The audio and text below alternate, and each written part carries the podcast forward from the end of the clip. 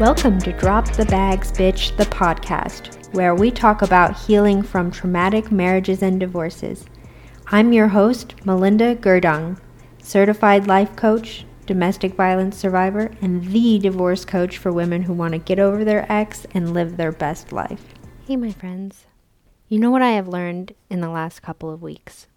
It is that I am terrible at resting. I always thought that I rested. Like, I get at least six hours of sleep a night. I read novels, I take breaks. And I thought that meant that I rested, right? That I could take breaks. And I thought that until I got sick. I got bronchitis mid November, and it was like three weeks, and I was still struggling with that illness. Like, it just would not fucking quit. I would feel better for like a day, and then I would regress. And then I realized that every time I regressed, it was because I tried to do too much. Like I would feel a little bit better, so I would try to be normal, and then it would bite me in the ass, and the fever would come back, and the fatigue. And then I would be forced to rest again. I had to let my boyfriend do my chores, and I fought this very hard. I don't think he does them right. He definitely doesn't load the dishwasher right. He leaves the laundry too long and it wrinkles and his idea of cooking is microwave dinners.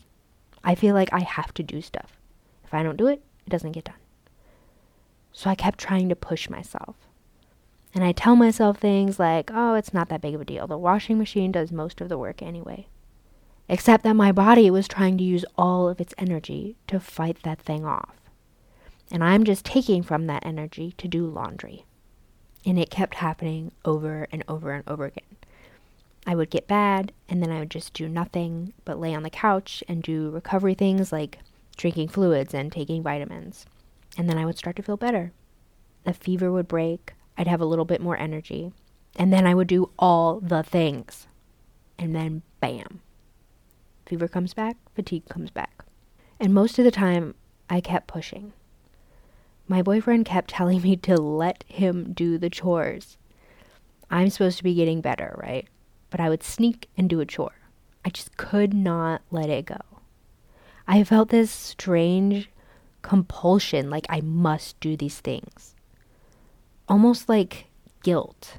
Like these are my chores, I must do them even if it kills me. Not doing them actually felt awful. It seems like it should feel great to not have to do chores, like to have someone else do them for a while yeah, on paper, that sounds amazing. Like, who wants to do chores? I would 100% say I don't. Yeah, I'd rather lay around on the couch and do nothing. That's what I'd say if I was asked that. I'd be lying to myself, though. Because in our fucked up capitalistic society, we have so conflated our sense of self worth with productivity that not being productive feels like death. Resting actually feels awful. It is where all the feelings you try to be so busy to escape come out to play. It makes you confront yourself. It strips bare the cultural conditioning to always be going and doing. To stop, to truly stop, doesn't let you hide. I still cannot make myself rest as much as probably needed. I can do like a day, but more than that, and then I get this general feeling like something bad is going to happen the sky is going to fall. If I don't keep making podcast episodes, something bad will happen. If I don't give 100% at work, something bad will happen. If I don't get these chores done, it will be bad. That is the soundtrack of rest, as it exists for me today. We've been conditioned to be like this.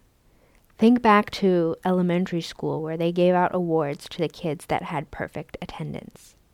It was less that those kids never got sick, all kids get sick. It was more that they didn't miss school even when they were sick. They were rewarded for refusing to rest. I had a boss say in a team meeting once, Have a great weekend, everyone, you really earned it. As if a weekend or the right to rest must be earned. But we do think that, don't we? We think we have to earn the right to rest. You can play after you finish your chores. Work first, always, always, always. I think this cultural attitude might quite literally be killing us. I think it is probably very likely killing me. I'm reading this book right now by Tricia Hersey called Rest is Resistance. As you can tell by the title, she asserts that resting in our society, in our culture, is an act of resistance. Because you are never going to get permission to rest. You'll have to take it by force. You will have to claim it in the way all withheld rights have to be claimed. And what this really is, is a reclamation of your body. Because the body needs rest, same as it needs oxygen or nutrition. But our capitalistic society uses our bodies. It uses our bodies up and moves on to the next. We are consumed, burnt out, stressed, sick, barely surviving.